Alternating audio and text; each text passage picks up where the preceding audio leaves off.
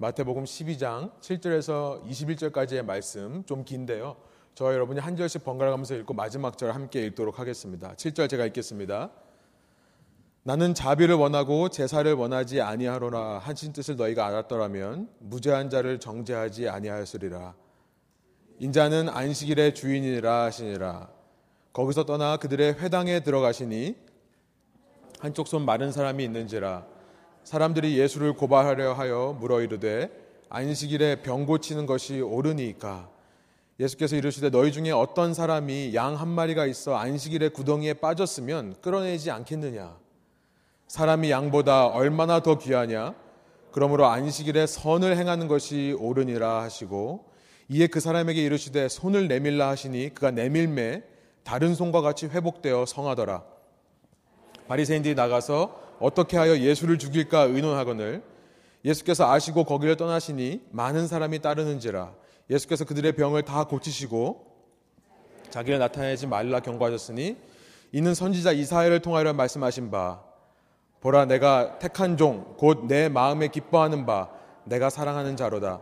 내가 내 영을 그에게 줄 터이니 그가 심판을 이방에 알게 하리라. 그는 다투지도 아니하며 들레지도 아니하리니 아니하리니 아무도 길에서 그 소리를 듣지 못하리라. 상한 갈대를 꺾지 아니하며 꺼져가는 심지를 끄지 아니하기를 심판하여 이길 때까지 하리니 함께 읽겠습니다. 또한 이방들이 그의 이름을 바라리라 함을 이루려 하심이니라. 아멘. 함께 앉아서 기도하고 말씀 나누겠습니다.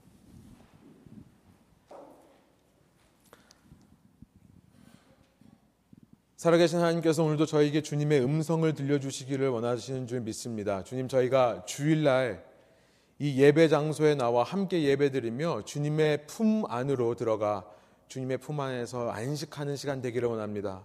저의 마음과 생각 가운데 이 예배를 통하여 쉼이 있도록 인도하여 주시고 다시 한번 주의 사랑으로 변화되어서 삶으로 돌아가지만 똑같은 삶의 현실을 살아가지만 이전과는 다른 현실로 살아갈 수 있는 믿음과 담대함과 지혜와 용기를 공급받는 이 시간 될 수 있도록 주께서 함께하여 주십시오. 성령께서 말씀하여 주시고 성령께서 음성을 들려주신 시간 될 수 있도록 인도하여 주셔서 모든 영광 주님께만 돌려드릴 수 있도록 인도하여 주시고 성령께서 우리에게 깨달을 뿐만 아니라 이 말씀대로 살아갈 수 있는 힘도 공급하여 주셔서 모든 것이 합력하여 이루는, 이루어 가시는 성령님의 그 역사 가운데 저희가 기쁨으로 날마다 신앙생활하는 자들 될 수 있도록 함께하여 주십시오. 감사와 찬양을 주께 올려드리며 예수 그리스도의 이름으로 기도합니다. 아멘. 마태복음 11장 28절에 이런 말씀이 있었습니다. 수고하고 무거운 짐진 자들아 다 내게로 오라. 내가 너희를 쉬게 하리라. 나는 마음이 온유하고 겸손하니 내, 아, 나의 멍에를 메고 내게 배우라. 그리하면 너희 마음이 쉼을 얻으리니 이는 내 멍에는 쉽고 내 짐은 가벼움이니라 하시니라. 지난 시간 저희가 살펴봤던 말씀이죠. 예수님은 우리 마음에 안식을 주시는 분이신 줄 믿습니다. 이것이 예수님의 우리를 향하신 마음입니다. 하나님의 우리를 향하신 뜻과 하나님의 우리를 향하신 생각은요, 심판과 정죄하는 것이 아니라 우리로 하여금 우리 인생의 주인이 하나님이심을, 우리 앞날의 미래의 주인이 하나님이심을 알게 하기 알게 됨을 통해 믿게 하게 되, 믿게 됨을 통해 우리로 하여금 우리 마음 속에 평안을 회복시켜 주시는 것이 하나님의 뜻과 계획인 줄 믿습니다. 매 순간 하나님과 예수님과 함께 걷는 사람은 어떤 상황 속에서도 어떤 고난이 다가온다 하더라도 신비롭게 마음이 평안해지는 기적을 체험합니다. 이 상황까지도 하나님의 계획 안에 있는 것이며 이 상황을 통해 하나님께서는 우리를 더 예수님 닮은 자로 변화시켜야 할 것을 확신하기 때문에 그렇습니다. 그럼에도 세상은 이런 예수 안에 있는 안식과 평화에 대해서는 모른 채 세상 속에서 쉼을 얻어보려고 하는 것 같습니다. 안타깝게도 예수 그리스도를 모르기 때문에 그렇습니다. 우리가 예수님의 제자로서 이 땅에 남아서 살아가는 이유가 바로 그런 자들에게 참된 안식과 참된 평안을 전하기 위해 이 땅을 살아가는 줄 믿습니다. 바로 이 일을 위해 우리 레븐 교회가 존재하는 것이라 저는 믿습니다. 시애틀에 살면서 요즘 같은 날씨에 제가 저 찾게 되는 것이 뭐냐면 커피예요. 이렇게 날씨가 지금은 좀 좋은데 좀 으슬으슬하고 비가 내리면 정말 커피가 맛있는 곳이 시애틀이 아닌가 합니다. 카페인 중독인가요? 어, 요즘 한국에는 새로운 카페인을 많이 찾는 사람들이 이 새로운 카페인에 중독된 사람들이 많다고 하는데요. 좀 썰렁한 말이지만 보여주세요.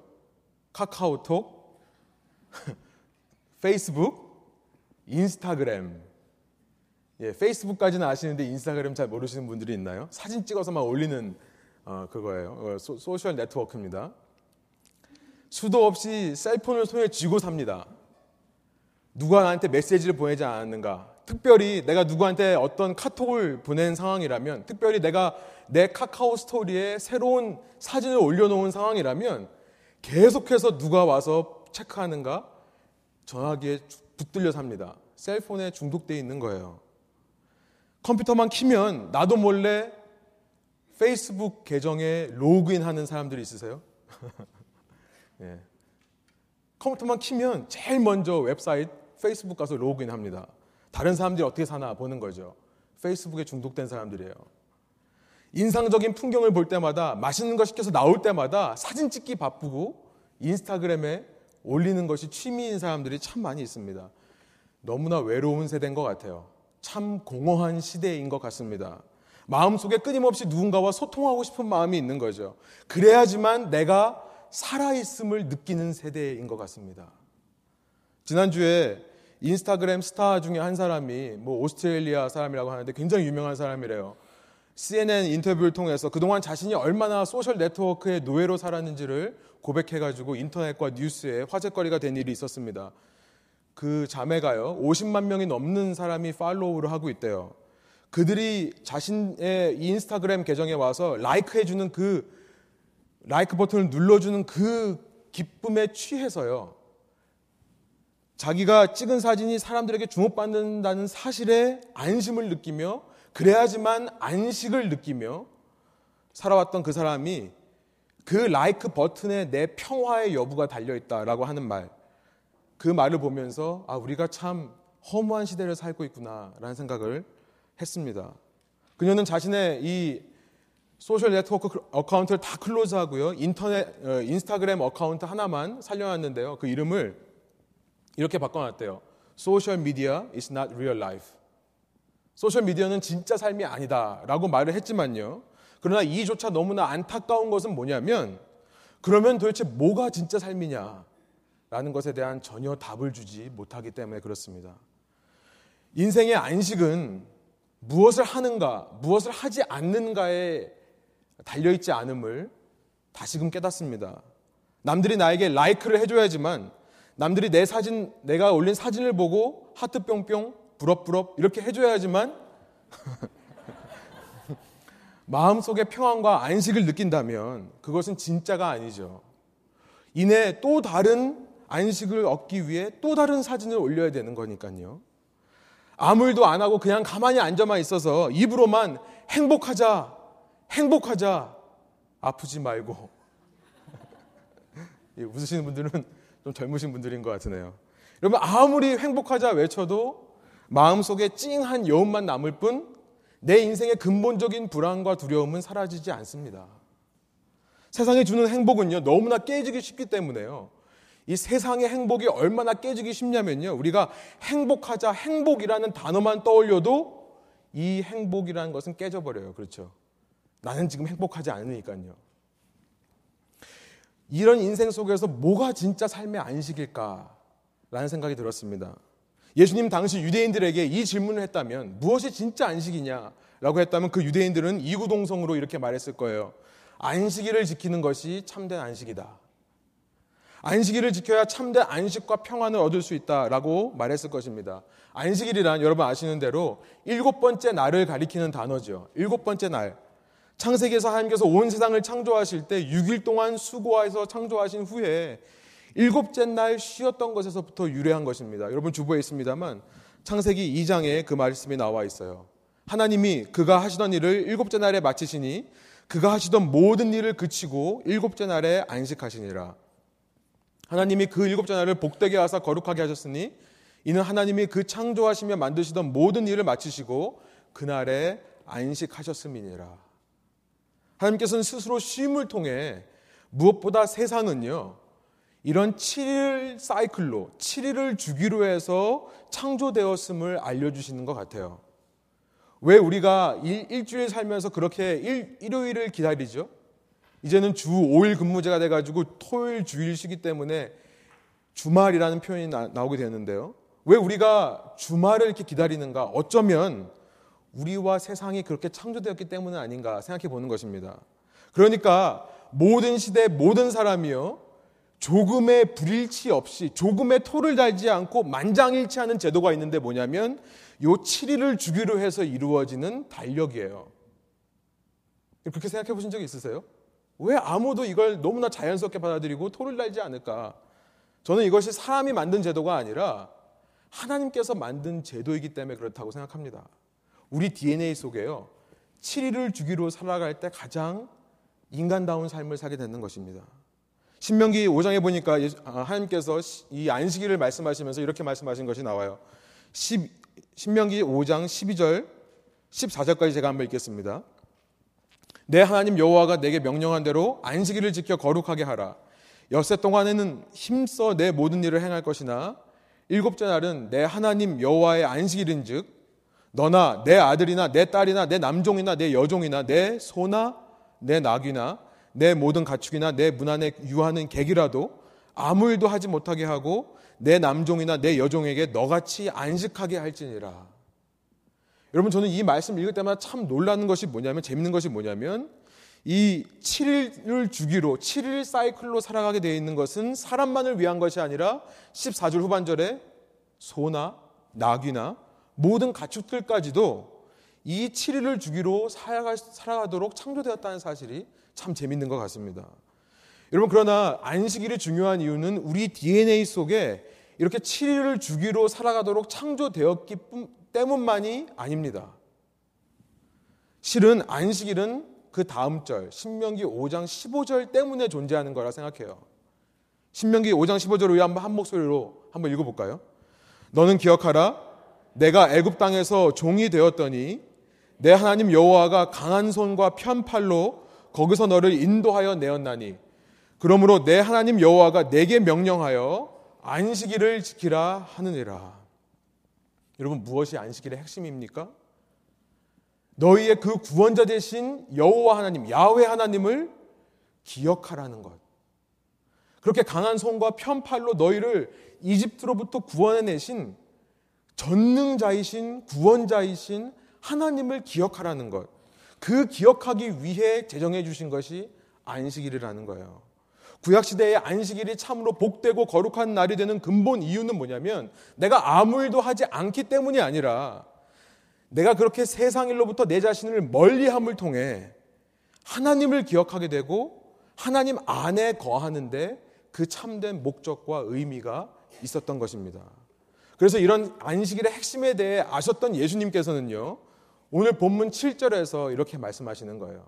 우리 본문 7절도 한번 한 목소리 읽어볼까요? 나는 자비를 원하고 제사를 원하지 아니하노라 하신 뜻을 너희가 알았더라면 무죄한 자를 정죄하지 아니하였으리라. 하나님이 원하시는 것은 자비라는 것입니다. 여기서 자비라고 번역된 말은요 히브리어의 헤세드라는 말인데요. 이게 사실은 헤세드예요. 헤세드라는 말을 번역한 것인데요. 헤세드란 아시는 분은 아시겠지만 구약에서 사랑이라는 단어를 표현할 때 사용되던 말이었습니다. 우리는 이 시대는요, 사랑이라고 하면 남녀 간의 얼레리 꼴레리 그걸 생각하죠. 남녀 간에 끌리는 감정, 로맨스를 생각하지만요.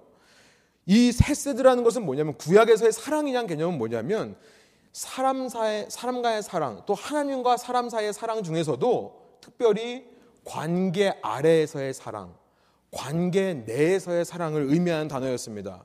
서로 약속한 사람들끼리 서로를 향해 배려하는 것. 그래서 다른 말로 이것을 성실이다, faithfulness다, 성실이라는 말로 많이 번역합니다. 이 시대의 사랑은 자세히 보면 오히려 헤세드와는 반대말이 되는 것 같아요. 그렇죠? 사랑이라는 이름 아래 오히려 관계를 파괴하는 일들이 수많이 있는 것이 이 시대의 현실입니다. 아무튼 하나님께서는 자신의 백성과 약속을 맺으셨어요. 그래서 언약이라고 합니다. 자신의 백성과 언약을 맺으시고는 그 약속을 성실하게 지키시기 위해 자기와 언약을 맺은 이스라엘 백성을 기억하셔서 이집트에서 종살이하는 그 백성들을 구원해 주신 거예요. 마찬가지로 백성들도 그 하나님과의 언약을 기억하여서 일주일에 하루는 온전히 그 하나님만을 생각하며 하나님만을 기억하며 하나님과 성실한 사랑으로 교제하는 날이 안식일이었던 것입니다.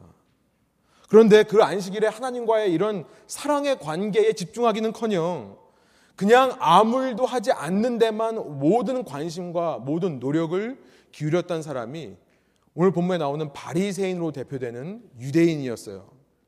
그냥 아무것도 안 하고 집에만 가만히 있으면 자연적으로 안식과 평안을 얻을 수 있다고 착각했던 것입니다. 여러분 아무 일을 안 하기만 하면 하지 않기만 하면 자동적으로 쉼을 얻는 것입니까? 그렇지 않죠. 안식과 평안이란 하나님과의 언약 관계를 기억하고 하나님께 집중할 때 얻어지는 마음의 상태이지 우리의 육신의 일로 이룰 수 있는 것이 아니라는 사실입니다. 그러니까 이 바리새인들은요, 유대인, 유대인들은요, 정상적으로 아무 일도 안 해서는 아무런 평안도 얻지를 못하니까 이제는 비정상적으로 안식과 평안을 찾는데요. 그것은 뭐냐면 지난, 지난 시간 말씀드렸듯이 이 유대인의 전통이라고 할 수 있는 탈무드, 탈무드의 앞부분인 이 미시나라는 곳에 39가지 캐러고리에 안식일날 하면 안 되는 행동들을 만들어 놓고요. 사람들이 이 행동을 지키나 안 지키나 따지면서 상대적인 자신의 안식과 평안을 얻었던 거예요. 바리새인들에게 있어서 이 일이란 뭐냐면 잘 말린 무화과 나무 두 개, 무화과 나무 과일, 그 무화과 잘 말린 거 두 개 이상 주머니에 가지고 걸어가면 일이었습니다. 그러니까 앉아서요. 이 안식일 날 다른 사람들이 이런 작은 디테일 하나라도 범하는가 범하지 않는가 지키는가 지키지 않는가를 봤던 거예요. 그리고 한 사람이라도 안식일을 범하는 사람이 있으면 그 사람보다는 내가 더 홀리하다. 저 사람보다는 내가 더 신실하다. 저 사람보다는 내가 더 하나님을 사랑하는 사람이다. 라고 생각하면서 변태적으로, 변태적으로 한 말은 너무 충격이면 가식적으로 안식과 평안을 얻었던 것입니다. 이런 유대인들을 향해 예수님께서 꼭 알려주고 싶었던 사실이 있으셨어요. 그것이 뭐냐면 8절이에요. 인자는 안식일의 주인이라 주인 주인이니라 하시니라. 인자라는 표현은 예수님께서 당신 스스로를 가리키는 표현입니다. 예수님이 곧 안식일의 주인이라는 사실을 알려주고 싶으셨던 거예요. 참된 안식과 평안을 얻는 것은 예수님 안에 거할 때만 얻을 수 있다는 사실을 알려주고 싶으셨던 거예요. 앞서 말씀하셨던 것처럼 11장 28절에서 수고하고 무거운 짐진 자들아 다 내게로 오라 내가 너희를 쉬게 하리라. 이 말에 반응하여서 그래 예수님 제가 여기 예수님께로 갑니다. 제가 예수님 품에 안기겠습니다. 마치 동물이 자기 어머니의 품에 안길 때 안식을 얻는 것처럼 그렇게 예수님 품에 나아가서 쉼을 통해 진정한 안식을 얻기를 원하셨던 거예요. 이것이 세상과 우리 속에 있는 우리 DNA 속에 있는 안식을 얻게 되는 구조인 줄 믿습니다. 예수님께 나아갈 때요. 그러나 너무나 안타깝게도 바리새인들은 눈은 있지만 보지는 못했고 귀는 있지만 듣지는 못했습니다. 9절부터 오늘 본문의 내용을 살펴보면 그 사실을 알게 돼요. 9절이 이렇게 시작합니다. 거기에서 떠나 그들의 회당에 들어가시니 그들의 회당이라는 말은 바리새인들의 회당이라는 뜻입니다. 그렇죠? 예수님께서 이제 거기를 떠나서 그들이 있는 바리새인들의 회당 안으로 들어가셨다는 것으로 본문이 시작해요. 본래 구약 시대 옛 이스라엘의 모든 예배와 제사는 예루살렘 성전에서 드려졌습니다. 성인 남자는 1년에 최소 3번 이 성전에 올라가서 하나님이 원하는 제물을 드림으로 제사를 드려야 했고요. 모든 사람이 1년에 한 번씩은 올라가서 자기의 죄를 고백하고 죄를 사하는 제사를 드렸어야만 됐어요. 그러나 이스라엘의 불순종으로 인해 성전은 무너져 내렸습니다. 더 이상 하나님께 나아가는 길이 막혀버리는 거예요. 그리고 이스라엘 민족은 다른 강한 나라의 포로로 끌려갔어요. 성전이 사라진 시대에 하나님의 말씀을 필사하던 카피하던 서기관들이라는 사람이 있었는데요. 이 사람들을 중심으로 이제 성전이 없으니까 회당이라는 것을 만들어서 유대인들이 모이기 시작합니다. 특별히 안식일이 되면 그 필사하던 서기관들이 백성들에게 율법을 읽어주는 일들을 했어요. 회당에 모여서요. 읽다 보니까 이 뜻이 무슨 뜻인지 모르는 일들이 있겠죠. 그러니까 율법을 연구하는 바리새파 사람들이 생겨난 것입니다. 이들이 바리새인들입니다. 그러면서 매 안식일이 되면 회당에 모여서 이 바리새인들이 지금으로 말하면 신학자들, 이 사람들이 성경을 가르쳐 주고요. 서기관들, 지금으로 말하면 목회자, 설, 설교자들입니다. 이 사람들이 성경을 말씀해 주었던 거예요. 포로 귀환 이후에 다시 예루살렘 성전을 짓기는 했지만 예루살렘 외의 지역에 살던 사람들, 오늘 본문의 배경인 갈릴리에 살던 사람들은요, 각 지역에 있는 회당에 가서 안식일이면 그곳에 모여서 함께 말씀을 읽으며 안식일을 지냈던 것입니다. 여러분, 그 회당에 모여 있는 유대인들이라면 왜 예루살렘 성전이 무너졌었는지, 우리가 왜 회당에 모여서 예배를 드리는지 바로 알아야만 했습니다.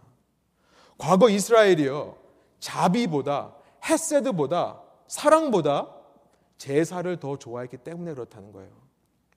형식적으로, 율법적으로 하나님께 드려야 될 제사는 잘 드렸지만, 정작 하나님을 사랑하는 마음, 그 하나님과의 언약을 기억해서 하나님만 바라보는 그 성실함, 그 순결함을 잃어버렸기 때문에 멸망해서 포로 생활 끌려간 것이 아니었습니까? 그러나 회당에 모이고 안식일마다 모이긴 하지만 여전히 그들 마음속에 햇새드는 없는 것입니다. 여전히 신실한 사랑은 없는 거예요. 그 회당에 들어가신 예수님 앞에서 이들이 지금 뭐라고 하는지 한번 보세요. 10절에 이런 말씀을 해요. 우리 한번 한 목소리 한번 읽어볼까요? 한쪽 손 마른 사람이 있는지라 사람들이 예수를 고발하려 하여 물어 이르되 안식일에 병 고치는 것이 옳으니까. 여러분 예수, 예수님께 이들이 이렇게 묻는 이유는요. 진짜로 자기들이 몰라서 그러는 게 아니에요. 이게 사실은 굉장히 애매한 일이기 때문에 그렇습니다. 성경 어디에도요, 실은 안식일에 병을 고치면 안 된다는 말은 들어있지 않습니다. 게다가 아까 말씀드렸던 자신들의 전통이었던 미시날에서 금하는 39가지 캐러고리의 일들 중에 병을 고치는 일이 들어있지 않습니다. 그러니까 병을 고치는 것은 사실은 안식일에 하면 안 되는 일은 아닌 거예요. 쉽게 말하면 안식일에 해도 됩니다. 그런데 실제적으로 병을 고치려고 하면 문제가 생기는 거예요. 병을 고치는데 어떤 도구가 필요하잖아요. 제가 말씀드린 대로 어떤 도구가 있는데 안식일에 병을 고치려면 그 도구가 만일 잘 말린 무화과 나무 두 개보다 더 무거우면 들지를 못하는 거예요. 이 일이 돼버리니까요. 안식일에 병자를 데리고 의사한테 갈 수도 없습니다. 그렇죠?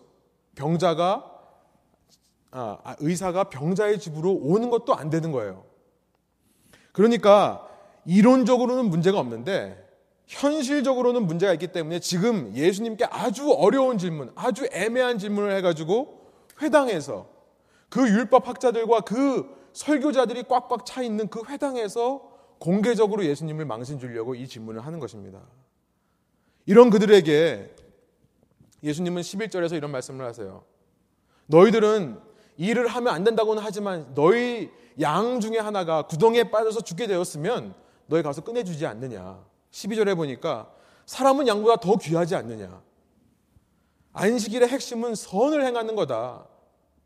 하나님이 원하시는 그 헤세드를 실천하는 거다. 헤세드란 하나님과의 사랑으로 말미암아 이웃에게 사랑을 베푸는 겁니다.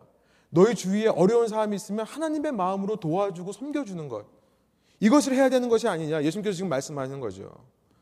하나님과의 관계 회복을 말씀하시는 것 뿐만 아니라 그 관계 회복을 통한 이웃과의 관계 회복, 내 자신이 하나님으로 말미암아 영과 육이 쉼을 얻는 나의 회복이 일어나는 것이 진짜 안식의 의미가 아니냐. 그렇다면 여기 지금 손이 아픈 사람이 있는데 내가 이 사람을 회복시켜 주는 게 당연하지 않겠냐. 이 말씀을 하시는 거죠.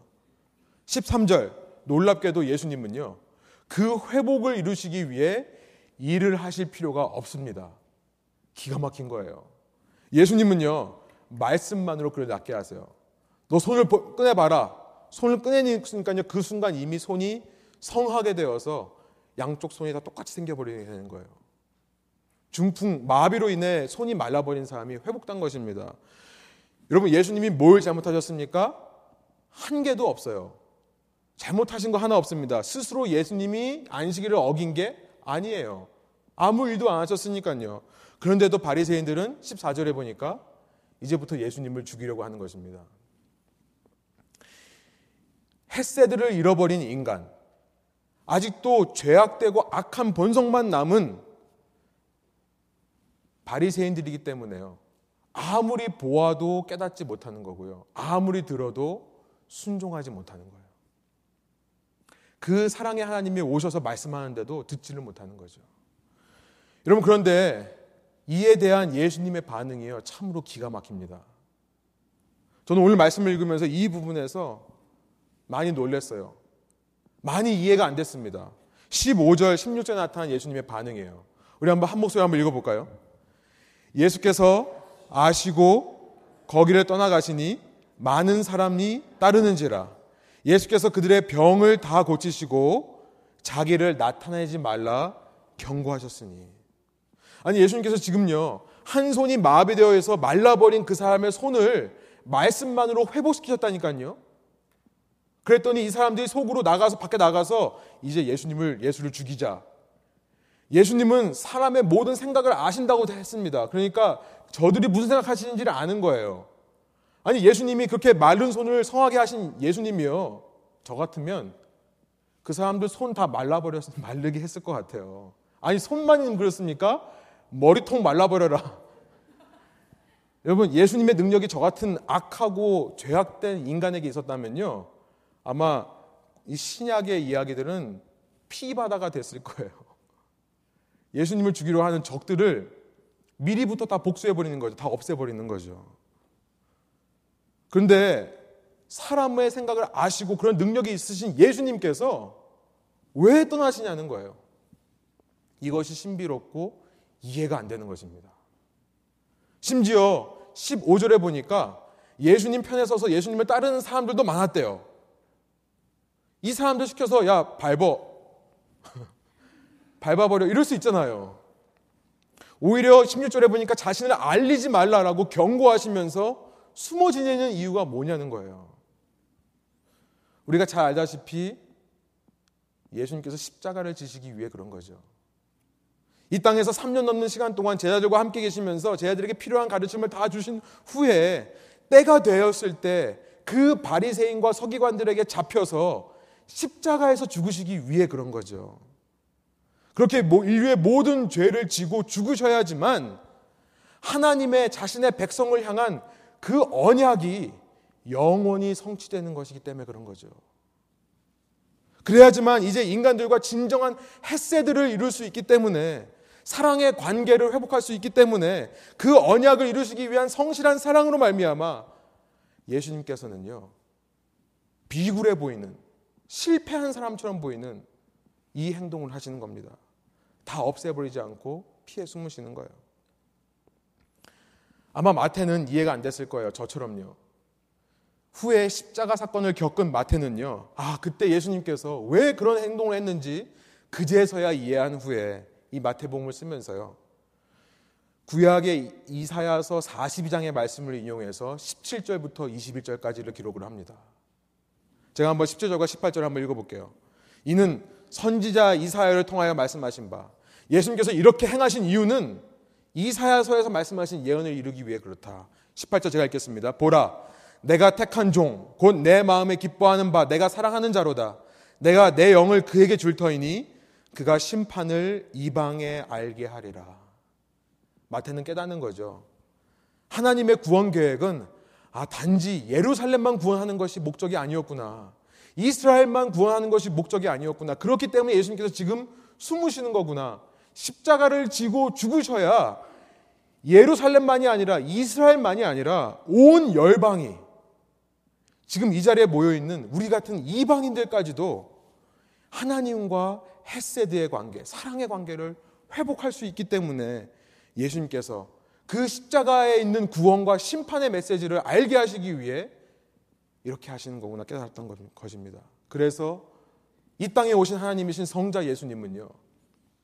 맞서 싸우지 않으시는 거고 심지어 아무 소리도 안 내시는 거예요. 19절의 말씀이에요. 그는 다투지도 아니하며 들레지도 아니하리니 들레지도 아니한다는 말이 뭔가 봤더니 큰 소리를 외치며 시끄럽게 하지 않는다라는 뜻이라고 합니다. 아무도 길에서 그 소리를 듣지 못하리라. 이 말씀을 성취하시는 거죠. 그러고 나서 20절에 이런 말씀을 하세요. 우리 한번 한 목소리로 20절 한번 읽어볼까요? 상한 갈대를 꺾지 아니하며 꺼져가는 심지를 끄지 아니하기를 심판하여 이길 때까지 하리니. 그는 예수님은요. 상에서 휘어진 갈대라 하더라도 갈대는 뻣뻣해야 쓸 수 있는 거거든요. 묶어서 지붕을 달아 쓰든지 이걸 잘 이렇게 잘라 가지고 폭 이게 연결해 가지고 파피루스처럼 글씨 쓰는 걸로 하든지 휘어지면 안 되는 것인데 상한 갈대라 하더라도 그 쓸모없는 것을 꺾어버리지 않으시는 분이다. 여기 보니까 심지를 끄지 아니한다라고 했는데 꺼져가는 심지란 쉽게 말하면 우리가 불을 피우기 위해 사 용하는 성냥과 같습니다. 그렇죠. 성냥을 불 피워가지고 불을 피우잖아요. 그 다음에는 후 불어서 끄잖아요. 그러나 예수님께서는 이용하고서 필요 없다고 버리는 분이 아니라는 거예요. 그 불씨마저도 살려주시는 분이라는 거예요. 계속해서 그들을 쓰기 원하신다는 것. 상한 갈대라 하더라도, 꺼져가는 심지라 할지라도 계속해서 난, 너, 난 너희들이 필요해 라고 말씀하신다는 것입니다. 이것이 예수님의 먼저 믿은 유대인들을 향한 사랑의 말씀이라는 거예요. 언제까지요? 마지막 최종 그 승리의 날까지. 아까 19절에 그렇게 말씀했죠. 심판하여 이길 때까지 하리니. 모든 열방이 주님께 돌아올 그날까지 유대인들을 참고 기다리신다는 거예요. 그들은 예수님을 죽이려고 하는데요. 여러분, 이런 하나님이 우리가 믿는 사랑과 자비와 은혜의 하나님. 끝까지 참으시고 인내하시는 헬세드의 하나님이시라는 것입니다. 21절. 그래서 이런 말씀을 하는 거죠. 또한 이방들이 그의 이름을 바라리라 함을 이루려 하심이니라. 여러분 이것이 오늘 본문의 내용이고요. 이것이 오늘 본문에 나타나는 예수님이십니다. 우리가 이 말씀 앞에서 무엇을 적용할 수 있겠습니까? 첫 번째로 우리는요, 우리에게 참된 안식이 필요하다는 사실을 다시 한번 깨닫습니다. 그 안식이란 무엇을 하고 무엇을 하지 않아서 얻을 수 있는 것이 아니라 누구든지 품에 안으셔서 쉬운 멍해를 주시고 짐을 가볍게 하길 원하시는 그 예수님과 함께 거함으로 소유하게 되는 평안인 줄 믿습니다. 그래서 첫 번째 우리가 할 수 있는 것은 뭐냐면 참된 안식이란 뭐냐면 하나님과의 개인적인 사랑의 관계를 회복하는 거다. 사랑의 관계를 회복하는 거다. 헤세드입니다. 헤세드. 좀 더 구체적으로 적용해 보면 우리가 왜 일주일에 한 번씩 이 자리에 모여서 예배합니까? 우리가 왜 공동체로 모여서 이렇게 예배하는 시간이 있습니까? 왜 오늘을 주일 성수하는 날이라고 얘기를 하는 겁니까? 주일날 교회 안 나가면은 목사님이 전화해가지고 귀찮게 하니까 그런가요? 하나님한테 혼날까봐 그런 걸까요? 더 나아가서 주일에 교회 안 나가면은 교인 자격이 박탈당하기 때문에 그렇습니까? 주일날 교회 안 나가면은 구원에서 제외되기 때문에 그래요? 아니요. 하나님이 원하시는 것은 뭐냐면 헬세드예요. 우리가 6일 동안 익숙해져 있던 우리의 삶의 자리를 잠깐 떠나서 그 세상에 취해 있던 우리의 그 쳇바퀴 같은 다람쥐질을 잠깐 쉬고 하나님 앞에 나와와서 이 회당에 모여서 함께 기도하고 찬양하고 말씀 들음을 통해 이 공동체 예배를 통해 다시 한번 예수님 품 안에서 안식하는 법을 배우기 위해 이 자리에 나온 줄 믿습니다.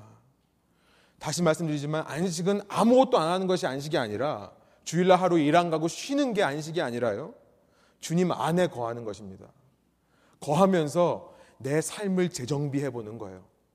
일주일 동안 살아오면서 틀어졌던 나의 우선순위, 예수님 중심으로 살아오지 않은 삶을 반성하는 것입니다. 그리고 앞으로의 이 6일을 예수님을 중심으로 우선순위를 다시 세우는 그것이 안식일의 의미입니다. 이것이 이 주일 예배의 의미라고 생각해요. 여러분, 주일 예배는 그렇게 안식을 이루기 위해 가장 실제적인 믿음의 사람들이 하는 방식입니다. 이 자리에 혹시 믿음이 없으신 분들 중에 왜 꼭 교회에 와야 되는가 하는 생각이 있으셨던 분들이 있다면 여기서 답을 얻으시기 바랍니다. 이것이 가장 실질적인 방법이기 때문에 그래요. 이 자리를 통해 우리는 하나님과의 사랑을 재확인하는 거고요. 나를 향하신 그 사랑, 꺼져가는 등불 끄지 않으시고 상한 갈대라도 꺾지 않으시는 그 사랑을 다시 한번 깨달아. 그래, 내가 엉망으로 살아왔지만 다시 한번 똑바로 살아야겠다. 그 사랑으로 변화되는 자리가 주일 예배의 자리인 것입니다. 여러분 그런 사랑을 체험하시는 이 예배 시간 되시기를 간절히 소원합니다.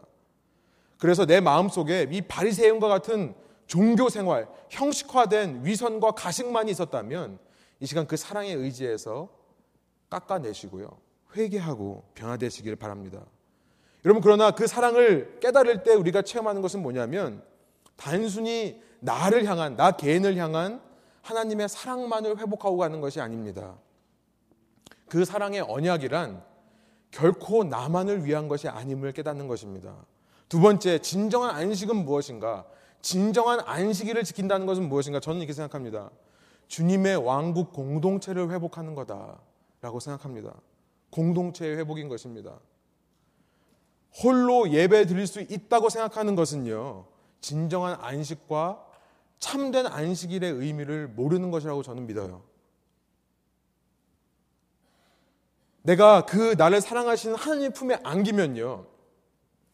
하나님께서 나만 바라보지 않으시고 내 형제 자매들을 함께 바라보고 계심을 알게 돼요. 제가 애를 키우면서 가장 황당할 때가 언제냐면 주원이가요. 주아를 때려놓고 밀어놓고 아빠한테 와가지고 아빠 나 아빠랑 함께 있을래. 제일 황당해요. 여러분도 그, 애 키우면서 그런 경험 있으시죠? 지금 주아는 저기 쓰러져가지고 울고 있는데 나 아빠랑 놀래. 어우 진짜 한 대 쥐어받고 싶죠. 아, 부모의 마음이 그게 아닌가 싶어요. 너 형제와 화목하지 않니? 먼저 가서 화목한 다음에 나한테 와라. 나 혼자 얼마든지 예배 드릴 수 있다고 생각하는 사람들은 참된 주님의 마음을 모르기 때문에요. 참된 안식의 의미를 모른다고 저는 생각합니다. 아, 저는 아무 문제 없어요. 형제 자매들 다 사랑해요. 그냥 혼자 있는 게 좋아서 그래요. 나는 뭐 교회에 상처받아서 안 나가는 게 아니라 그냥 혼자 예배하는 것이 가장 주님과 가까이 만나는 것 같아요. 라고 생각하는 분이 있다면요. 여러분, 안식하면서 주님의 품에 안길 때요. 그 주님이 어떤 마음을 갖고 계신지, 어떤 일을 하고 계시는지를 여러분이 알게 되신다면 여러분 오늘 본문 18절과 21절에 반복해서 나오는 표현이 뭐냐면 이방인들이 바라는 거예요. 이방인들의 소망이 되어 주시는 것입니다. 여러분 우리가 그렇게 안식을 얻는 예수님은요. 지금 이 시간에도 이방이 주님께 나오기를 원하고 계신다는 사실을 알게 되는 거예요. 그 이방이 주의 이름을 바라는 그날이 하루속히 오기를 기다리고 계신다는 사실을 깨닫게 되는 것입니다. 예수님이 그 일을 위해 나를 당신의 품으로 먼저 초청하셨구나. 내가 먼저 믿는 유대인 되었구나라는 사실을 깨닫아야만 그 주님의 품 안에서 진정으로 자유로워지는 것입니다. 안식하는 것입니다. 그 주님처럼 나도 세상에 나아가 복음을 전하게 되는 것이고요. 그렇게 되면요, 여러분 혼자가 둘이 되죠. 혼자 있을 수가 없는 거예요. 그렇죠? 내가 기존교회 못 나가겠다 하더라도 혼자서 주님과 그런 마음을 나누다 보면 내가 누군가 한 명을 전도하면 두 명이 되는 것입니다. 여러분, 신앙은 공동체로 이룰 수밖에 없는 것이라고 저는 생각합니다. 설교를 시작하면서 말씀드린 대로 세상은요, 이런 예수 그리스도 안에 있는 참된 안식과 평안을 모른 채 자꾸 세상 것으로, 세상 속에서 이런 쉼과 평안을 얻으려고 하는 노력을 하는 것 같아서 참으로 안타깝습니다. 예수 그리스도를 모르기 때문에 그래요.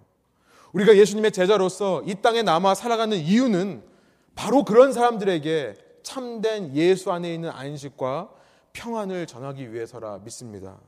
먼저 우리가 안식함으로 우리 삶에 안식과 평안을 누리고요. 그리고 이방인들이 예수 그리스도의 이름을 바라게 되는 그날, 그날을 위해 우리도 주님처럼 내 자신을 내려놓고, 내 자신을 내려놓고, 나를 죽이려고 하는 사람도 참아가면서 헌신하게 되는 것이 참된 안식과 안식일의 의미라 믿습니다. 바로 이 일을 위해 저희 레분교회가 존재한 줄 믿습니다. 함께 기도하시겠습니다.